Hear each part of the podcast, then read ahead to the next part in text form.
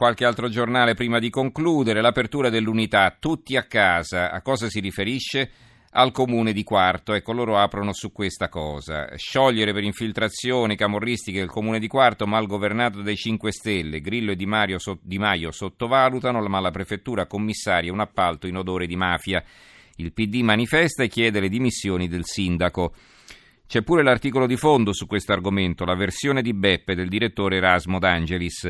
Povero Beppe, ridotto all'alibi dei vecchi marpioni a spiegare che a quarto Napoli non è successo niente. Un tempo avrebbe iniziato una maratona mediatica con i topos di ogni sua campagna fino all'altro ieri, onestà e trasparenza.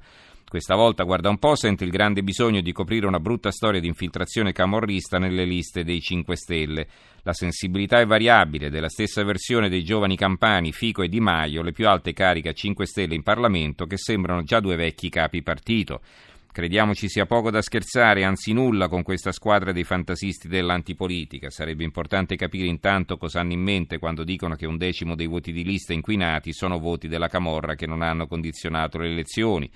Sono quelli che porteranno, è assai probabile, allo scioglimento del comune per mafia. Sarà la terza volta dopo il tutti a casa del 92 e del 2012 e poiché diverse, epo, epoche diverse, partiti diversi, ma la stessa inevitabile sorte per i cittadini del popoloso comune dove si consuma l'ennesimo disastro amministrativo del movimento. Il grosso guaio per i grillini è che questa volta non sono colpiti dai loro pasticci per inesperienza e dilettantismo, ma i paladini della retorica, della moralità assoluta e dell'anticasta stanno affondando sotto il peso dei condizionamenti malavitosi di ricatti e voti di scambio come un qualunque partito clientelare.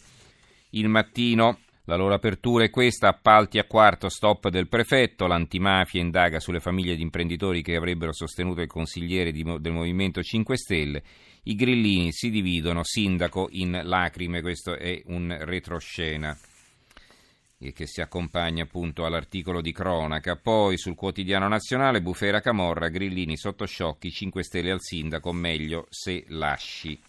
E ancora invece altri argomenti il boom del lavoro in America non basta alle borse, mercati sempre in calo per i timori su Cina e petrolio. Questa è l'apertura del sole 24 ore. A dicembre 292.000 occupati in più, negli Stati Uniti si intende Piazza Affari perde l'1,58% e torna sotto quota 20.000 punti. E a proposito delle banche, qui invece c'è un inserto importante, l'operazione della Guardia di Finanza, Banca Etruria perquisite in sede perquisizioni in sede in 14 società finanziate, l'ex presidente di Etruria Rosi, niente conflitti di interessi, estraneo il padre di Renzi e poi a inizio settimana c'è la notizia che ci sarà un summit delle autorità per valutare i rimborsi l'apertura del eh, giornale. L'apertura del giornale è un'intervista a Silvio Berlusconi, Renzi, Forza Italia e il voto. Il rilancio di Berlusconi, democrazia sospesa, torniamo alle urne. Forza Italia porterà il centrodestra al 40% e l'Istat sbugiarda Renzi nel 2015 tasse aumentate. L'intervista è di Alessandro Sallusti, il direttore. La prima domanda è questa, Presidente, che cosa si aspetta lei dal 2016? Sarà l'anno della battaglia contro il regime della sinistra che ha sospeso la democrazia. La sua è un'affermazione molto grave che lei ripete con frequenza, eppure l'attuale governo ha i voti del Parlamento italiano, domanda eh, Sallusti. La risposta di Berlusconi è questa.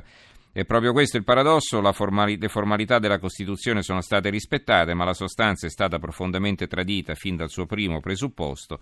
L'articolo 3 dice che la sovranità appartiene al popolo, eppure l'ultimo governo scelto dal popolo italiano è stato il nostro nel 2008. Poi solo manovre di palazzo, complotti internazionali, processi politici a sostegno della sinistra che non ha mai avuto dalla sua la maggioranza dei cittadini.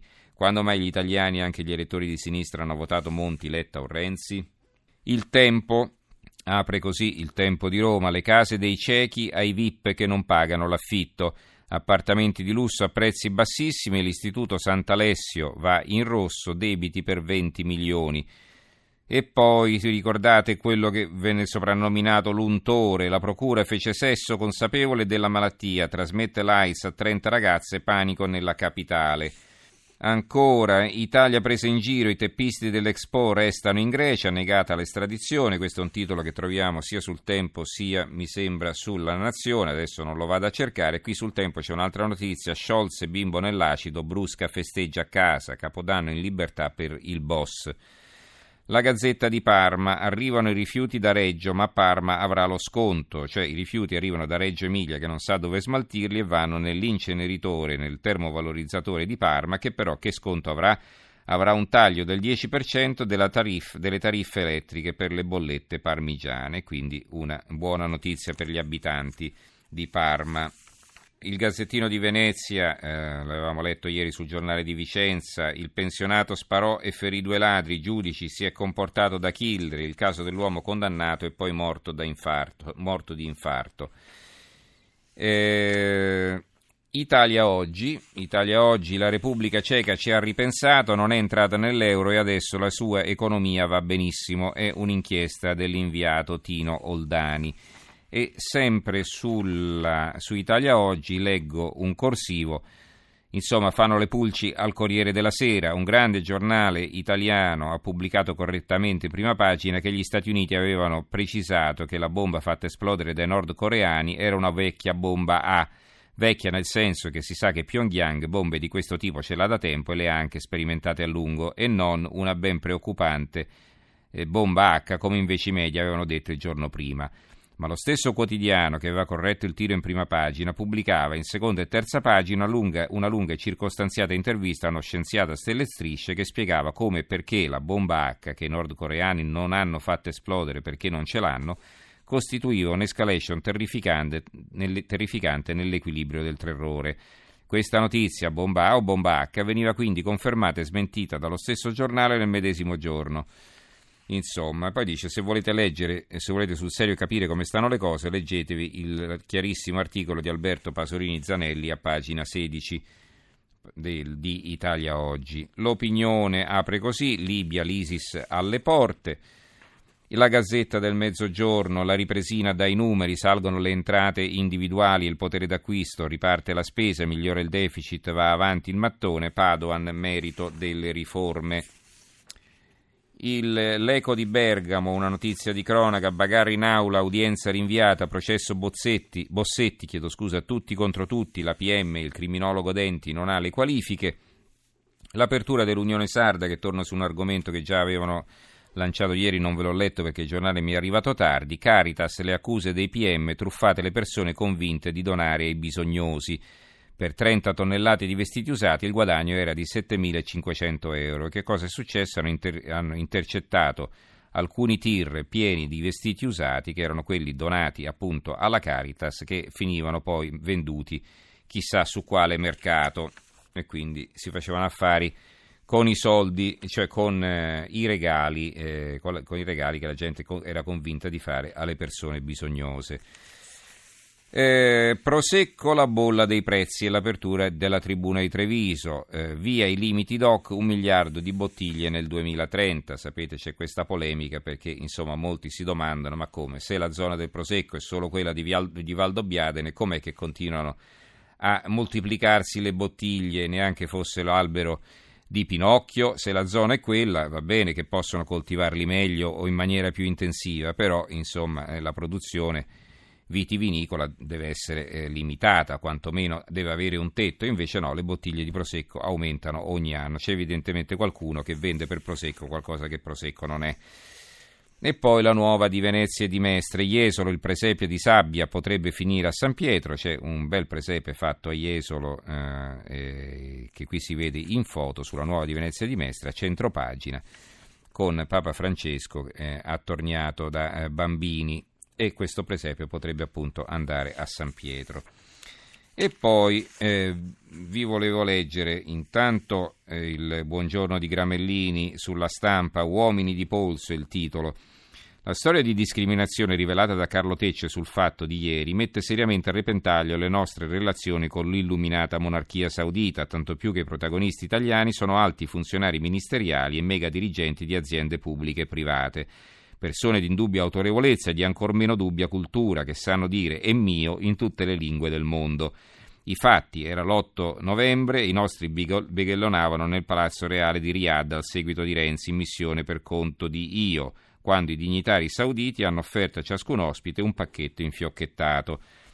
I lupetti alfa dell'economia italica lo hanno scartato con la ritrosia golosa di un bimbo alle prese con la slitta di Babbo Natale, salvo scoprire che qualcuno aveva ricevuto un micragnoso cronografo da poche migliaia di euro, mentre altri, non si sa in base a quali meriti, si ritrovavano gratificati di un Rolex del valore di un monolocale in centro.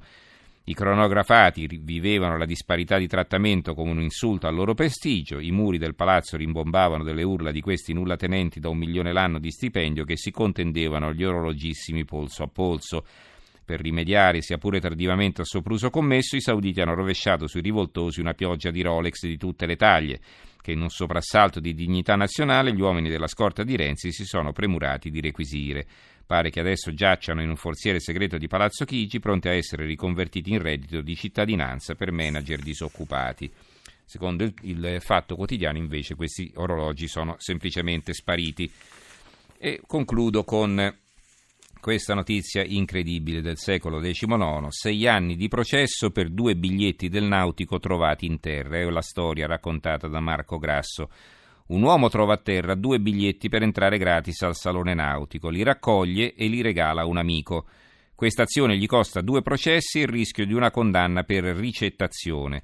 Può sembrare assurdo, ma il paese che introduce la legge sulla tenuità del reato per liberare le scrivanie dei magistrati di migliaia di fascicoli di poco conto è lo stesso che ieri, attraverso la Procura Generale di Genova, ha domandato una condanna a due anni e tre mesi di carcere per un paio di biglietti da 15 euro l'uno.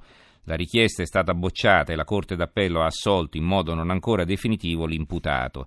Nel frattempo il protagonista, un piccolo imprenditore, si è dovuto sobbarcare sei anni di stress e spese legali coronate dalla beffa. Una donazione in beneficenza per mostrarsi pentito di un gesto, riutilizzare due anonimi biglietti smarriti che avrebbe fatto quasi chiunque. Sarebbe interessante calcolare il costo di questa causa per il sistema giustizia che spesso non funziona proprio perché gira a vuoto, come racconta la vicenda del giudice civile di Milano che ha rinviato un'udienza al 2019. A questo caso hanno lavorato carabinieri PM e giudici per arrivare alla conclusione che un furto del valore di 30 euro non è stato dimostrato. Ci fermiamo qui, grazie a Gianni Grimaldi in regia, a eh, Mascia che è qui in Marco Mascia in, eh, che ha curato la parte tecnica, Giorgio Allegretti, Carmelo Lazzaro e Giovanni Sperandeo in redazione. Noi ci risentiamo lunedì, la linea al giornale radio a Roberto Zampa. Grazie a tutti voi e buonanotte.